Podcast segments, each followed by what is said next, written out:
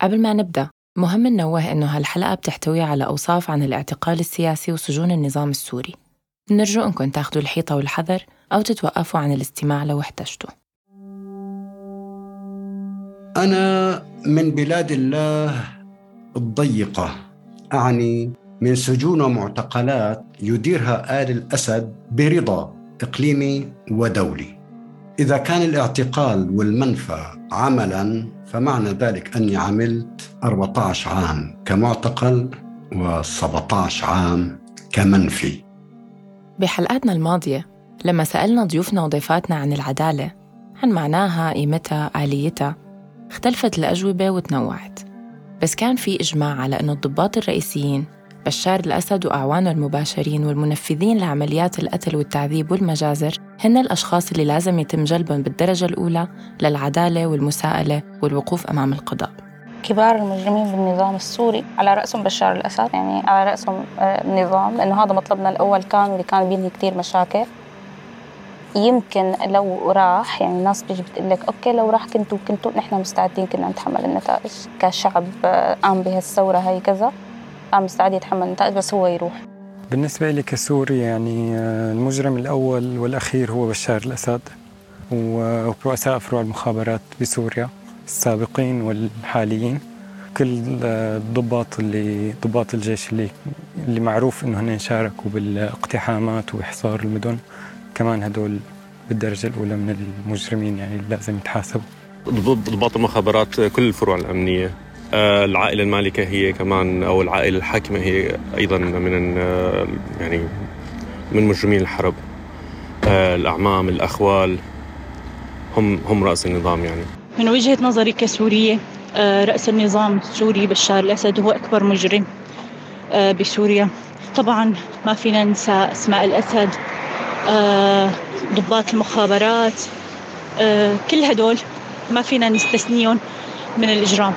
كل رموز النظام هن المجرمين الأساسيين بشكل أساسي، بالإضافة للي فعلا هدول الضباط الكبار اللي نفذ بالنقطة الأساسية. بالنسبة لجريمة الكيماوي، أهم شخص لا يمكن يؤخذ قرار بالقصف الكيماوي إلا عبر شخصيتين أساسيين، علي مملوك ورأس النظام بشار الأسد. لحد هلأ تركيزنا بهالبودكاست كان على الجرائم والفظائع اللي ارتكبها وعم يرتكبها النظام السوري من سنة 2011 لليوم، بس حتى نقدر نكمل بالحديث عن هالفترة وما تلاها لازم نرجع بالضرورة خطوة لورا، أو بالأحرى عقود لورا، لعهد حافظ الأسد، حرسه، حكمه ونظامه، ونسمع سوا من لسان أحد المعتقلين السياسيين السابقين عن آلية حكم نظام الأب والابن ومنهجهم المتسلط والدموي.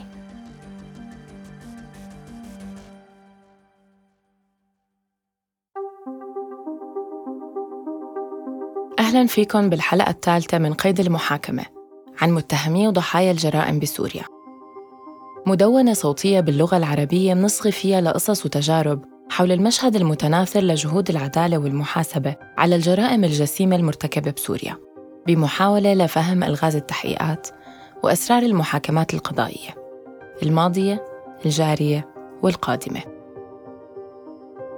اسمي كريستينا كغدو، ورح كون عم رافقكن خلال حلقات هالموسم اللي رح نصغي فيه لشهود وشاهدات وأصحاب قصص وصوت الشارع ومختصات وأخصائيين بالشأن القضائي والحقوقي، لنحاول نفكك ونفهم مع بعض لوين ممكن تاخدنا هاي المحاكمات، وشو هو معنى العدالة بظل استمرارية رئاسة النظام السوري المسؤول عن انتزاعها.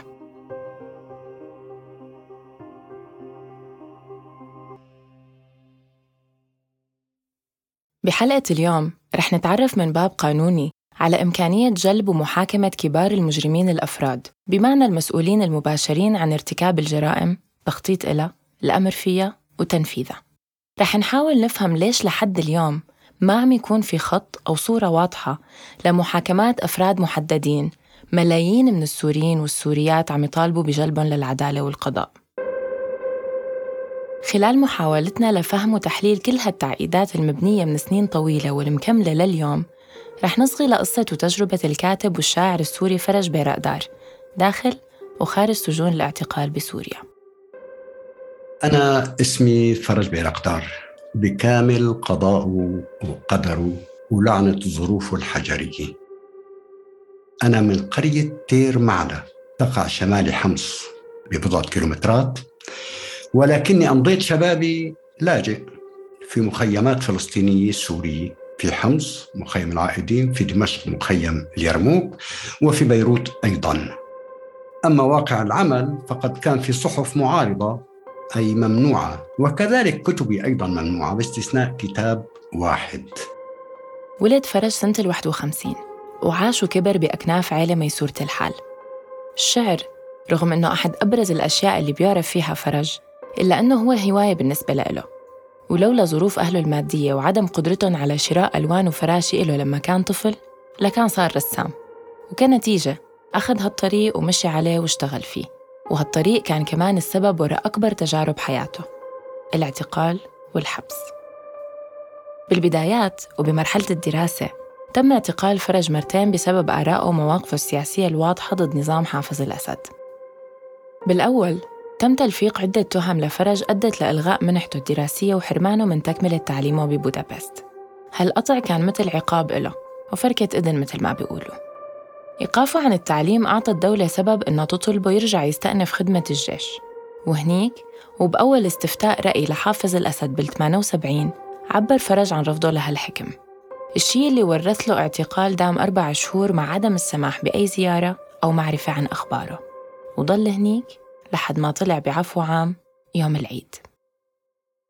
طلعت بعفو، كان يوم عيد، ولأنه ما ثبت علي شيء فطلعوني، بس طبعاً اتهموني بكتير قصص بما فيها وقت التفجيرات اللي أعدموا شباب منظمة الشيوعية العربية بتهمة أنه هدول إرهابيين، فحاولوا أن يشوفوا بركي في خيط بوصلني لهناك أو يعني، فاتهمت بتفجيرات من هذا القبيل.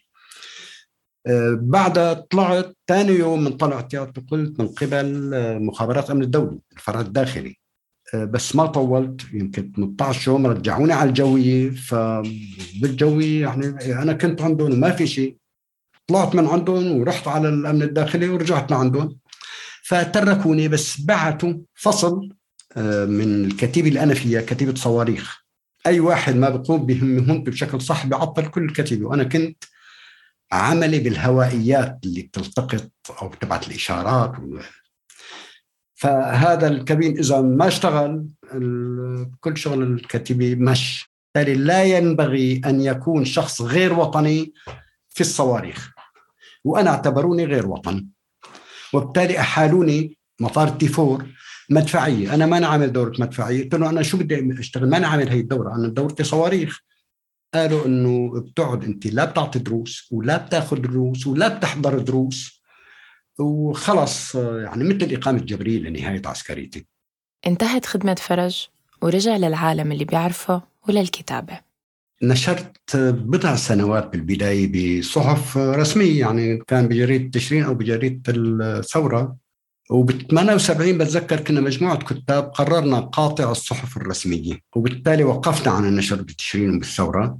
وقتها كنا أنا ووائل السواح والراحل جميل حتمل والراحل رياض صارح الحسين، يعني كنا عاد مجموعة صغيرة، ولكن قاطعنا الإعلام السلطوي.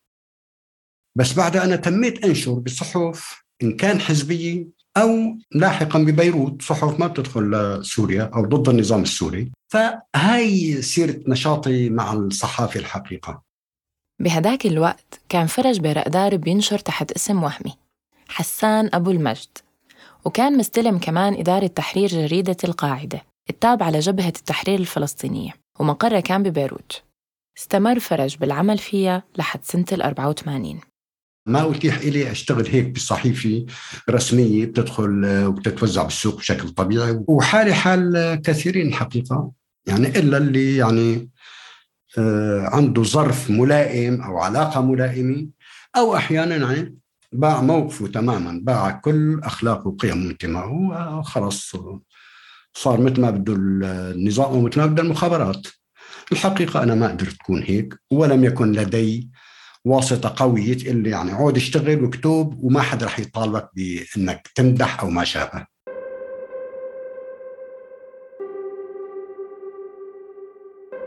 لما إجا حافظ الأسد على السلطة سنة 71 كان بوقتها فرج عمره 19 سنة، يعني من عمر كتار من يلي ثاروا بال2011.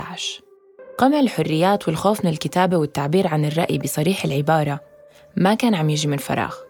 حسب تحليل فرج ومن معاصرته لسلطة الأسد الأب، حكمه كان مبني على الاستثمار والبناء على أغلاطه اللي كانوا قبله.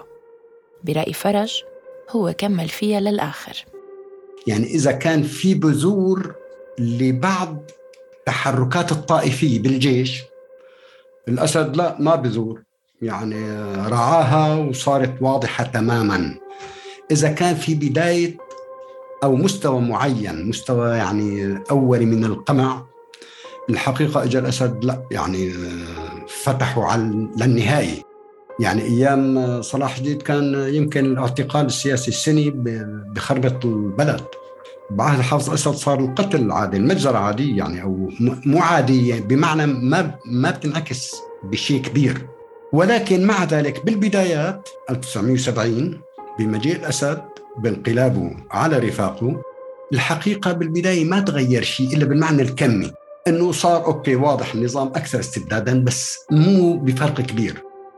لكن بعد حرب تشرين بعام 1973 اعتبر حافظ أسد أنه واجه إسرائيل وانتصر في الحرب هو والسادات، وبالتالي بدأ يزايد بوضوح وبوقاحة على الأنظمة العربية وعلى المقاومة الفلسطينية وعلى الشعب السوري بطبيعة الحال.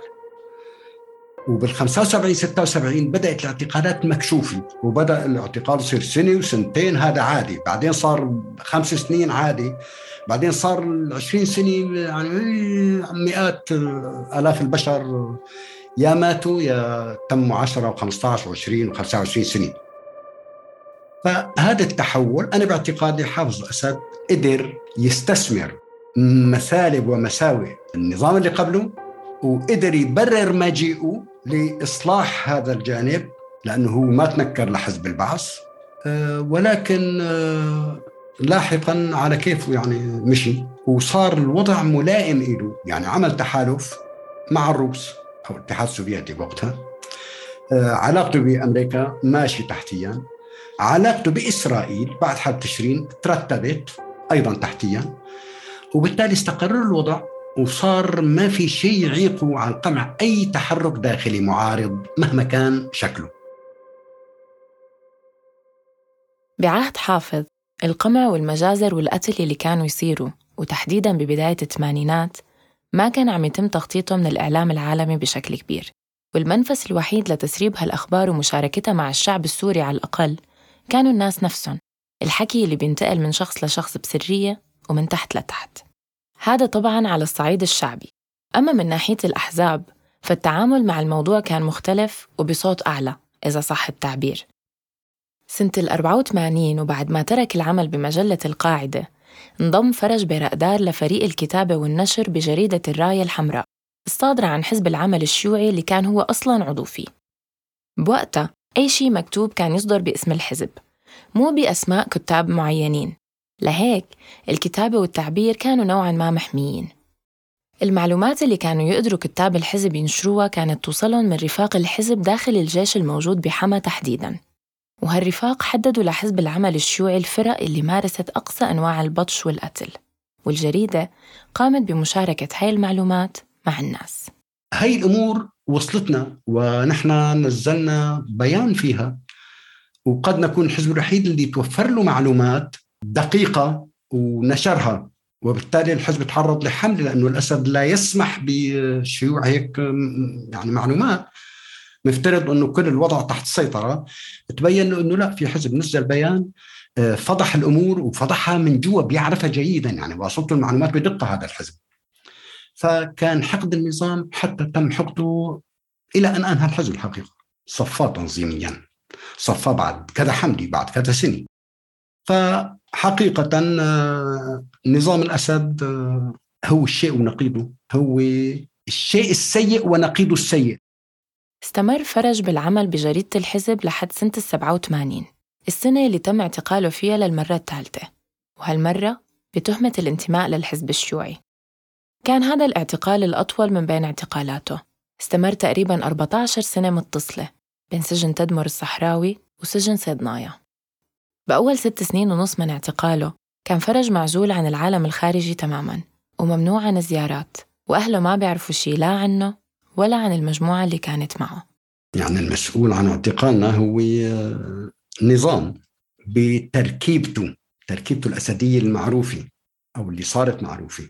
وقتنا كان ما معروفة، والبعض يقول ليش عم تعارضوه، إنك الآن ما عاد حدا بيقول هيك، الآن صار مكشوف الأسد. وبالتالي بالسجن حتى أثناء التحقيق والجولات التعذيب كان بيقدر السجين يميز بين هذا المحقق وذاك، بين هذا الجلاد وذاك. بمعنى الأوامر بتجي من فوق من أحد ممثلين النظام، إنه لنقول جلدوا لفلان 100 جلدة. هلأ في سجان بجلدك حوالي 90 بتدرك إنه ما بقوي بكل عزمه، ويعني بمماطلة بمناورة أكتر من هيك. في سجان كان يضرب الحيط والأرض ويقول لي بس مشان الله صرخ، قال له أنا ما فيني صرخ كذب، هذا عملك الوظيفي، اضربني ولا تقلق، أنا ما رح انزعج منك أبداً. فهو ما يتحمل لك، يعني كيف بدي أضربك يا أخي والله العظيم بس يعني كمان ما تورطني، إذا ما سمعوا صراخك ما رح يحلوا عني. طيب ضابط بتحسه طنش على جانب ما بتحقيقك، وهذا حصل معي، وضابط بيحاول ينكش أي تفصيل حتى لو اقتضى أنه يزيد تعذيبك 2 و 3 أو يجيب آخرين يعذبون أمامك. متباينين الأشخاص، إن كان بالقيادة فوق وإن كان بالضباط ما يسمى الأعوان أو المتوسطين، وانتهاء بالعساكر وصف الضباط. بتدرك هاي الأمور، بس رغم إدراكك إلى بتقول أنه أخي هذا الله وكيلكم بريء نوايا أبدا ما غرضه، لا تقتلني ولا تعذبني ولا شيء، ولكن انوجد بوضع صار هو كرهان حاله يا سيدي. والبعض صاروا مرضى نفسيين، والبعض مرضى نفسيين بالطريقة المعاكسة، صار مع النظام وصار مدمن تعذيب ولا يستطيع، وإذا ما أخذ حصته اليومية من التعذيب بحس أنه رح يختنق، فبطلع أي واحد وفيش أهره فيه. البشر متباينين، وبالقاضي أيضاً في حالات متباينة، ولكن النظام ما في تباينات، النظام كلي ككلية، لا هو المسؤول عن كل ما جرى، هو المهاد له. حتى عناصره أو ضباطه اللي تشوهوا صاروا حيوانات، يعني عندهم حس بهيمة واضح، حتى هدول أنا بقول النظام بتحمل جزء مسؤولية، لأنه هذا ما بس عم يدمر السجين، عم يدمر أزلامه، عم يدمر آلته أو أدواته اللي عم يستخدمون. بما أنه عم نحكي عن المسؤولين المباشرين عن الجرائم، على الأقل من وجهة نظر فرج بيرقدار والأصوات السورية يلي سمعناها ببداية الحلقة وخلال حلقاتنا السابقة، خلينا نفهم ليش كبار المجرمين والمسؤولين المباشرين عن تنفيذ الأوامر والانتهاكات يلي بيروح ضحيتها كتار من المدنيين والمدنيات، سواء بالحبس المؤبد، تعذيب، القتل، ليش من الصعب أنه يتم جلبهم للقضاء ومحاسبتهم على هالجرائم الجسيمة؟ المشكلة الأولى والرئيسية بهيك حالة هي أنه هالأشخاص ما زالوا عم يشغلوا مناصبهم، يعني لساتهم بالسلطة وبمنصب رسمي بالدولة، وهذا بيعني أنهم بيتمتعوا بالحصانة.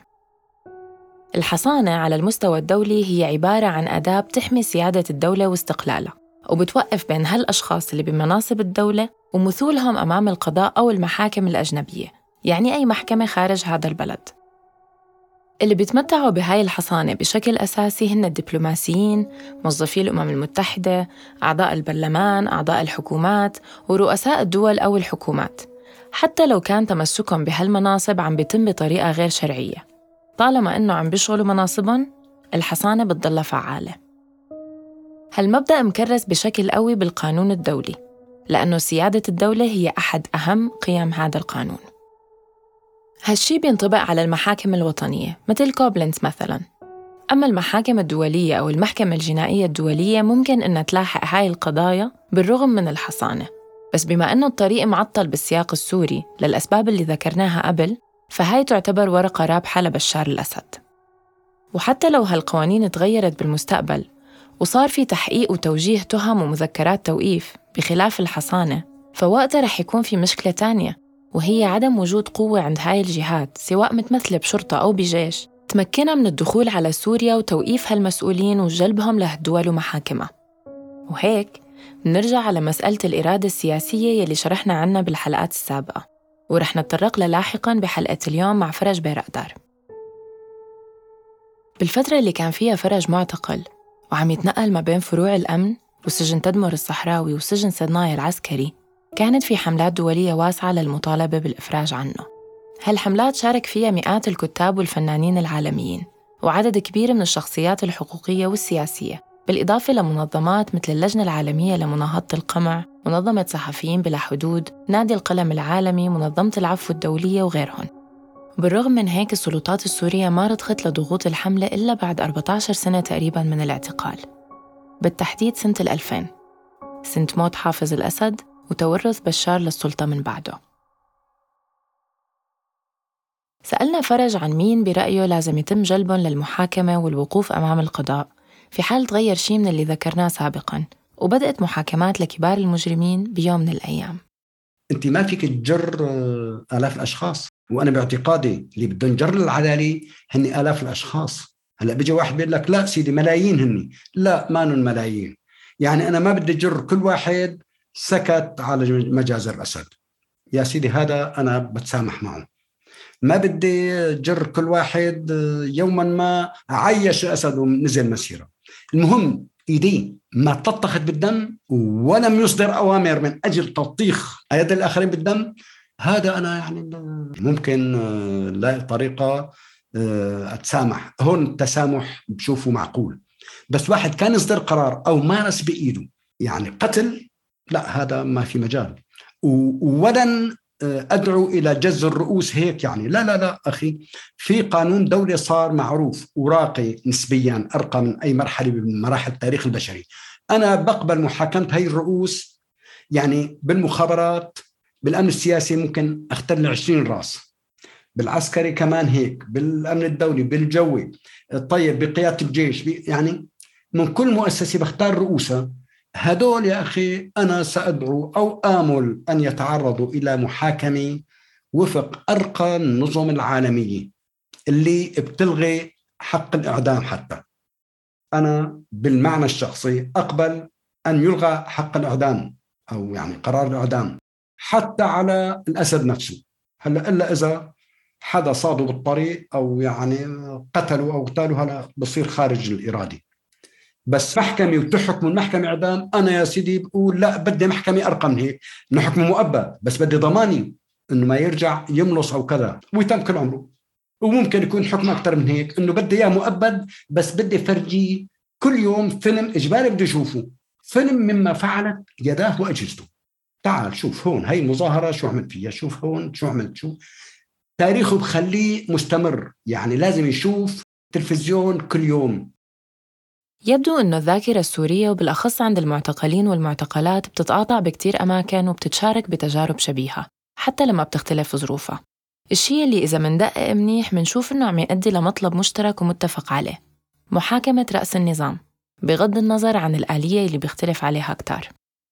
القانون بآلية عمله يبدو أنه لسه بعيد عن تحقيق هالمطلب، بس ما بيعني أنه ما في ناس عم تتحرك بهذا الاتجاه. ب8 تشرين الأول أصدر قضاة فرنسيين مذكرات توقيف دولية ضد 3 من كبار ضباط النظام السوري، وهن علي مملوك، جميل حسن وعبد السلام محمود، بتهم التورط بجرائم ضد الإنسانية، بالإضافة لتوجيه تهم التورط بجرائم حرب لعبد السلام محمود. مذكرات التوقيف هاي صدرت على خلفية إخفاء وتعذيب وقتل كل من مازن وباتريك الدباغ يلي بيحملوا الجنسيتين الفرنسية والسورية. مازن وابنه باتريك تعرضوا للاعتقال من قبل ضباط المخابرات الجوية السورية بتشرين الثاني من سنة 2013، ولاحقاً تم تعذيبهم وقتلهم. الدعوة تقدم فيها عبيدة الدباغ أخو مازن مع الفدرالية الدولية لحقوق الإنسان والرابطة الفرنسية لحقوق الإنسان، وبدعم من المركز السوري للإعلام وحرية التعبير بتشرين الثاني من سنة 2016. حسب الفيدرالية الدولية لحقوق الإنسان، التقديرات بتشير إنه ما بين 250 ألف لمليون مدني ومدنية بسوريا تعرضوا للاعتقال والحجز من قبل القوات الحكومية والميليشيات التابعة إلها، من وقت اندلاع الاحتجاجات المناهضة للنظام سنة 2011. المعتقلين والمعتقلات بتم احتجازهم بصورة تعسفية أو غير قانونية بشبكة من مراكز الاحتجاز الرسمية والسرية المنتشرة بكافة أنحاء البلاد. أغلبهم ما تم اتخاذ أي إجراء قانوني نظامي بحقهم، وما توفر لهم أو لعائلاتهم تمثيل قانوني. ملفات قيصر لحالها قدرت تكشف عن أكثر من 11,000 حالة موت أو قتل تحت التعذيب بمراكز الاحتجاز التابعة للنظام، بالوقت اللي تم إعدام كتار منهم ميدانياً. المشتبه فيهم 3 بالقضية اللي رفعها عبيدة الدباغ ممكن إنهم يتحاكموا بفرنسا، سواء تم تنفيذ مذكرات اعتقال أو لا.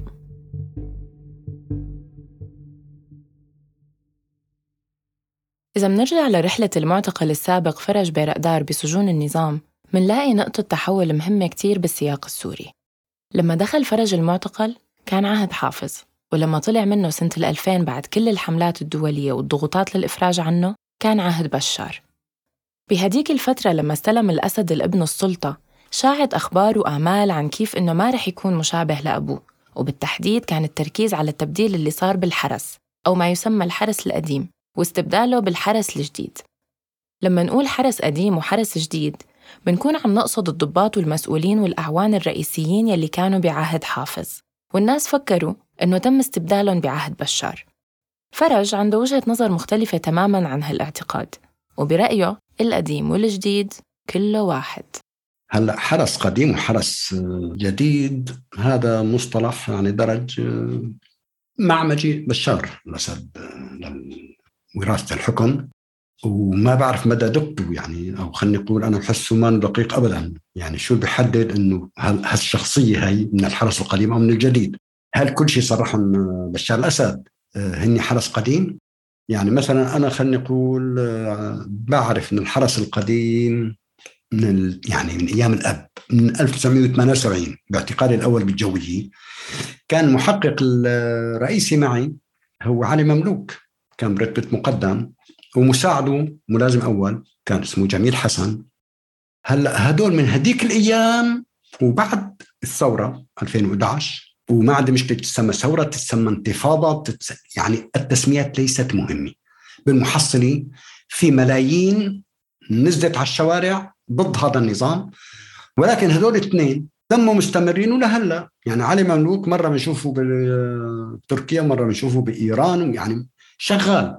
جميل حسن تسرح أو القاعد، بس يعني هو بعد 2011 هو صاحب فكرة البراميل العمياء المتفجرة.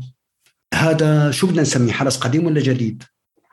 أنا باعتقادي الأسد ما بهمه هيك تصنيفات قديم ولا جديد، بهمه معي ولا ما أناك معي.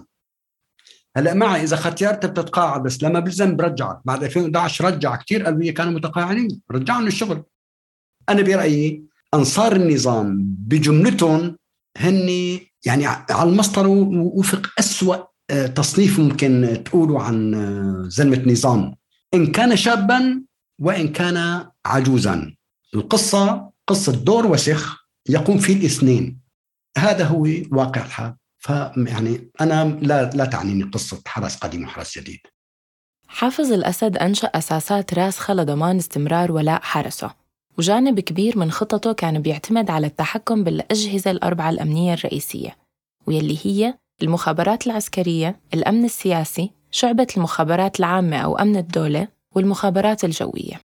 4 أجهزة مخابرات كبرى، كل جهاز فيهم عنده فروع بباقي المدن مو بس بالعاصمة، وبتتباين أعدادهم وامتيازاتهم ومهامهم بين ظرف وآخر. بحلقات سابقة حكينا عن كيف جهاز المخابرات بيشتغل ضد المدنيين والمدنيات وبيتجسس عليهم وبيقمعهم وبيساعد بحبسهم وجلبهم للفروع الأمنية. بس المخابرات ما تصممت بس للمدنيين والمدنيات، وإنما كمان كانت جزء كبير وأساسي بتشكيل هالأجهزة الأربعة نفسها والسيطرة عليها. كل هاد لصالح شيء أساسي وأول، استمرار حكم العائلة المسيطر، وهالمبدأ تورث من الأسد الأول للأسد الثاني. قيادات الأجهزة الأمنية كلها خايفة من بعضها، يعني كل واحد بيزايد على الآخر بمدى محبته وإخلاصه للنظام، لأنه بيخشى من أي كلمة تتفسر غلط ويروح يعني يوصل للرئيس وبعدين يعني ينكب برا أو ينزت بالسجن مثلا. صار أجهزة الأمن امتيازاتها هائلة، وبالتالي ما حدا بضحي فيها أخي. حتى لو بلحظة ما الرئيس قال له ستوب، أنت ممنوع تعمل 1 2 3 اللي بعملها هاي الشعب الفلانية، على العين والرأس، خلص مثل ما بدك معلم يعني. فباعتقاد نظام الأسد يعني كان نص اهتماماته هي لدراسة كيف يحتفظ بعرشه، والنص الباقي عاد للمستقبل وللأسرة وللثروات إلى آخره.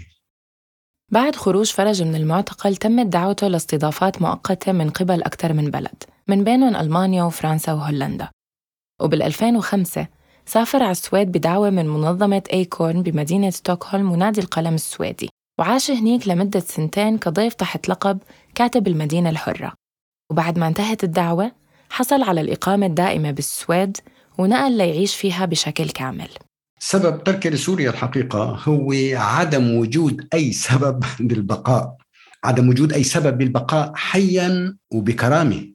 وبالتالي لما بنتفي أي سبب للبقاء حي وبكرامة أو بحد أدنى من يعني الحياة الكريمة، يعني الحقيقة ما بقى مبرر للبقاء. مع ذلك أنا طلعت من السجن وكنت ماني مع أني أترك سوريا، ولكن يعني حصل مستجدات تاني بعد توقيعنا على إعلام بيروت دمشق بيروت اللي وقعوا شيء 300 كاتب سوري ولبناني. هلأ بعد الحقيقة واعتقلوا ميشيل كيلو لروح السلام، واعتقلوا أنور البني، واعتقلوا المجموعة موقعين أو جزء منهم. فأنا وقتها قررت أنه لا، بدي أبقى بالسويد. فهذا اللي يعني خلينا نقول سبب قبولي أني أبقى بالمنفى. بنهاية حديثنا سألنا فرج بيرقدار عن رؤيته للطريق والإمكانيات اللي ممكن يتحقق من خلالها جلب كبار المجرمين ومنفذي الجرائم للعدالة، وهذا كان رده. أنا باعتقاد الأمر بانتظار تقاطع مصالح دولية وإقليمية. هالتقاطع لازم يكون بصورة تسمح بأنه يستفيد منه شعبنا. من هون لهذاك الوقت للأسف ما فينا نراهن على شيء كبير، ولكن من واجبنا الاستمرار بأنه يعني نفعل ما هو ممكن بالمعنى الذاتي، حتى لو الظروف ضدنا، بس بالمعنى الذاتي نحن أخي فينا نلعب دور ولو جزئي أو تراكمي مهما كان بسيط. من هون لهذاك الوقت أي تنظيم أفضل للجهود، أي تسمير أفضل للجهود، أي يقظة، أي مراكمة بشكل نفتحها لاحقا، مثل اللي وثقوا مثلا في ناس موثقين الانتهاكات، عدد الضحايا بالسجون، عدد الشهداء أو القتلى، أو يعني عدد الضحايا هائل، وفي ناس وثقته، وفي ناس وثقت بالصوت صورة وعبر أفلام وثائقية وعبر كتابي وعبر صور كاميرا. هذا كله أنا باعتقادي هو مقدمات، بس ما فينا نستثمرها إذا ما إجا هذا الظرف اللي فيه تقاطع مصالح دولية. للأسف نحن المصالح الدولية والإقليمية دائما تتقاطع بس بما لا يخدم مصلحة الشعب السوري. يعني ما صرنا ظرف مثلا مثل الشعب الفيتنامي، أمريكا بكامل جيشها ومهابتها ومخابراتها وأسلحتها ما قدرت تحتل فيتنام واضطرت تنسحب. نحن ما التقى جانب إقليمي أو دولة يقول مصلحة شعبي أني أدعم السوريين، ما التقى.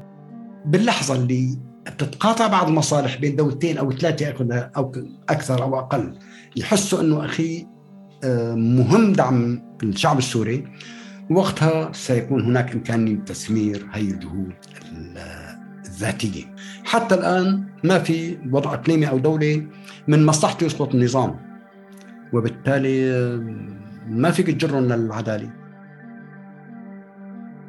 الاعتقال السياسي والاعتقال من غير تهمة وكل أنواع الاعتقال غير القانوني مو شيء جديد على نظام حكم الأسدين، واللي صاروا عم يصير من 2011 لليوم هو كمان استمرارية للي كان يصير على أيام حافظ الأسد. ويمكن أحد أبرز ضحايا هالاعتقالات هو المعتقل السياسي السابق عماد شيحة، ويلي رجع ينذكر اسمه وتاريخه بالأسابيع الأخيرة بعد رحيله عن عالمنا بنهاية شهر أيلول سنة 2022. لما كان فرج بيرقدار عم يحكي لنا عن سنوات اعتقاله، حكى قديه كان خجول من رقم 14 سنة مقارنة بمعتقلين سياسيين تانين، ووقتها حكالنا عن اعتقال عماد شيحة يلي دام قرابة 30 سنة. فرج أكد أنه اعتقال أي مواطن حر من أجل رأيه ولو لساعة واحدة المفروض يعتبر جريمة، فما بالنا بكل هالسنين. اعتقل عماد شيحة بمطلع عشرينياته سنة 75، وطلع من المعتقل سنة 2004 بخمسينياته برفقة أكثر من 120 معتقل سياسي. وبعد خروجه مباشرة بدأ بالعمل السياسي والثقافي. اعتقال عماد كان بسبب مواقفه السياسية وانتمائه للمنظمة الشيوعية العربية اللي كان توجهها اليساري الثوري، ومواقفها سبب بقيام نظام الأسد الأب بإعدام عدد من مؤسسيها وبالحكم على عدد آخر من أعضائها بالسجن المؤبد والأعمال الشاقة. دفن عماد شيحة بمقبرة باريس بفرنسا بالثامن من تشرين الأول بحضور زوجته وأبنائه وعدد كبير من السوريات والسوريين يلي حضروا من مختلف الدول المجاورة ليودعوه للمرة الأخيرة. بحلقة اليوم صبينا تركيزنا على احتماليات وتعقيدات محاكمات كبار المجرمين الأفراد، وبحلقتنا القادمة رح ننتقل لنفهم آليات محاكمات كبار مرتكبي الجرائم أو المشاركين فيها من الشركات. هل بتنطبق عليهم نفس الظروف؟ وهل في محاكمات فعلاً مبلشة؟ ومين هن أصلاً هدول الشركات؟